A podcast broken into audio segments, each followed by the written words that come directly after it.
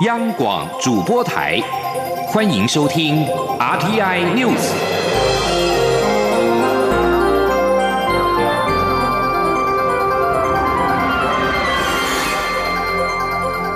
各位好，欢迎收听这节央广主播台提供给您的 RTI News，我是陈子华。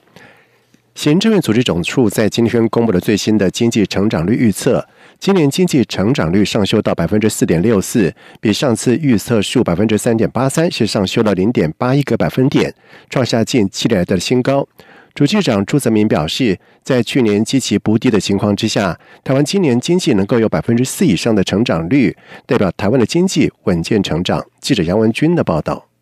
主计总处二十号公布今年经济成长率预测上修至百分之四点六四，就上次预测数百分之三点八三，上修零点八一个百分点，创近七年来新高。主计总处分析，今年外需强劲，加上产业优势，渴望大量挹注我国出口，预测全年商品出口三千七百八十四亿美元，年增百分之九点五八，让输出实质成长百分之五点零五，较上次预。测数大幅上修一点六七个百分点，是这次经济成长上修关键。主席总处综合统计处处长蔡玉泰说：“最新的就是整个呃供给跟需求的一个变化啊，那因为整个我们的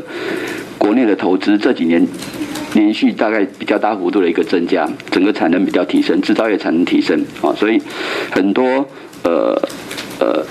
不管是台商会来，还有半导体的扩大投资的部分，其实就可以提供很多在我们现在很多新兴科技或者是宅经济引起的一些需要，全球的需要。等于说，我们的外需存在是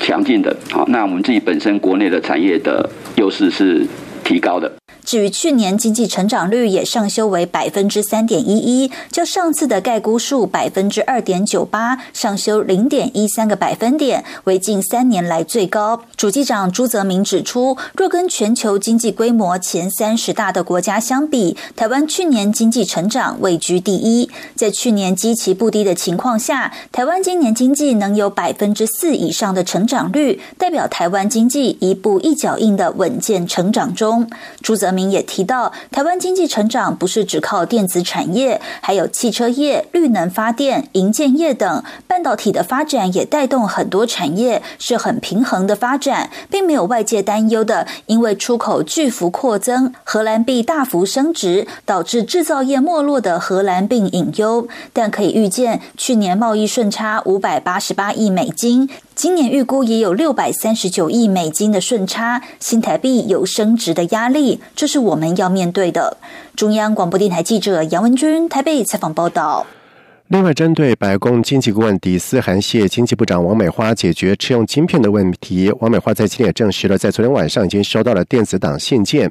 美方确实在信中对台湾协助处理车用晶片一事表达感谢。王美花并且表示，经济部已经跟厂商开过会，会持续的提供协助。记者刘玉秋的报道。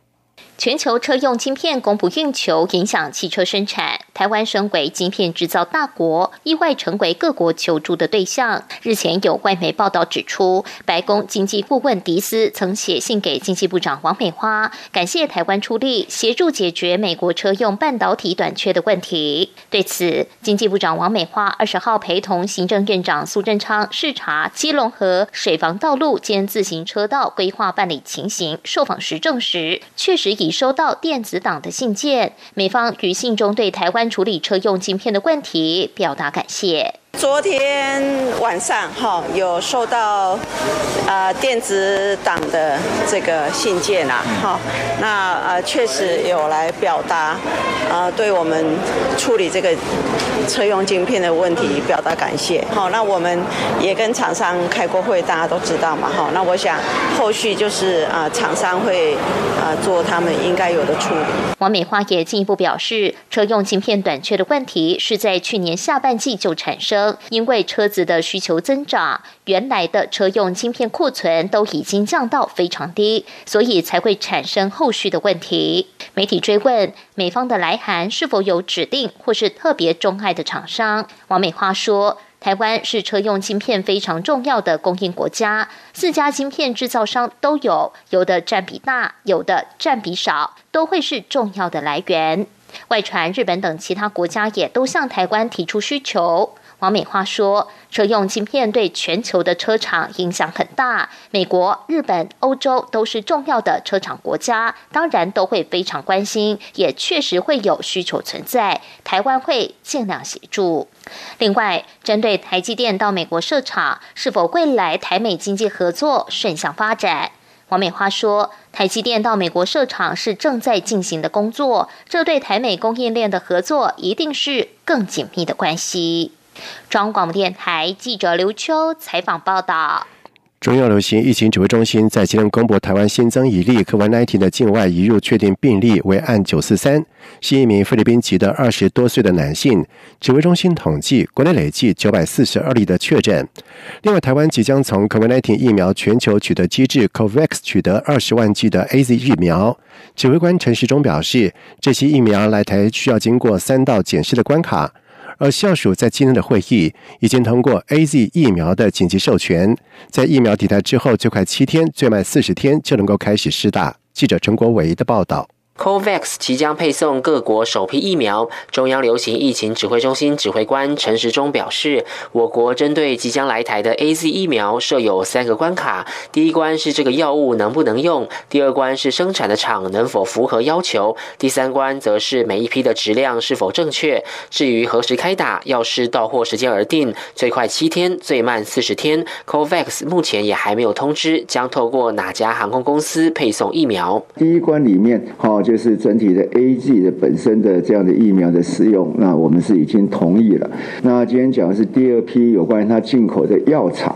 我们准了它几个药厂，就是韩国、意大利，那还有德国，哈。然后进来的时候，还有最后它要减负相关的一些书面资料，对于该批哈的一些相关的资料，那我们就可以使用书审的方式来做。那如果没有，那我们就自己要检验，那时间就会比较长。针对法国、瑞典传出医护人员在施打 A Z 疫苗之后产生副作用，陈时中回应，指挥中心对各国这些情况都高度重视。不过，法国、瑞典出现副作用的数目不多，反观英国施打量比较多，但没有这些异常的情况，所以我国目前仍会依循 W H O 公布的十八岁以上南非变种病毒皆可适用疫苗的原则来做，并持续注意国外的相关数据和政策。至于莫德纳疫苗是否也将通过紧急授权，陈时中说，食药署还在进行相关作业，应该很快就会有结果出来。中央广播电台记者陈国伟台北采访报道。二月二十一号是世界母语日，原民会在今天举办了世界母语日原住民族语言发展会议，并且首创以阿美族、排湾族、泰鲁格族、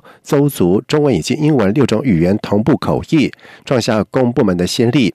蔡总统的致辞时表示，政府发展原住民族语言的预算五年来提高了五倍，目的就是要确保各族群都能够有学习母语、使用母语的环境。蔡总统表示，当族语在生活当中落地生根，政府投入的预算才更有意义。而原民会主委一将巴鲁尔则表示，原民会奖励幼儿、家庭跟族语教学团体机关，希望透过族语的保姆。教保员、足语老师等等，更有效的复振原住民族语言。根据联合国调查员的报告指出，美国前总统川普的盟友黑雪保全公司的创办人普林斯违反联合国对利比亚实施的武器禁运措施。而这份提交安理会的机密报告由《纽约时报》和《华盛顿邮报》取得。报告当中指出，普林斯在二零一九年为利比亚强人。哈夫塔部署了一支外国佣兵部队以及武器，主要意图是推翻联合国支持的利比亚政府。同时，根据《纽约时报》的指出，这项撤资八千万美元的行动计划当中，涵盖了组成一个暗杀小队，以追踪并且杀害反对哈夫塔的利比亚的指挥官，而其中也包括了欧洲联盟公民在内。而法新社向普林斯担任副总裁的香港先锋服务集团要求置评，但是没有获得回应。以上这节整点新闻由陈子华编辑播报，这里是中央广播电台台湾之音。无限的爱向全世界传开，永恒的光。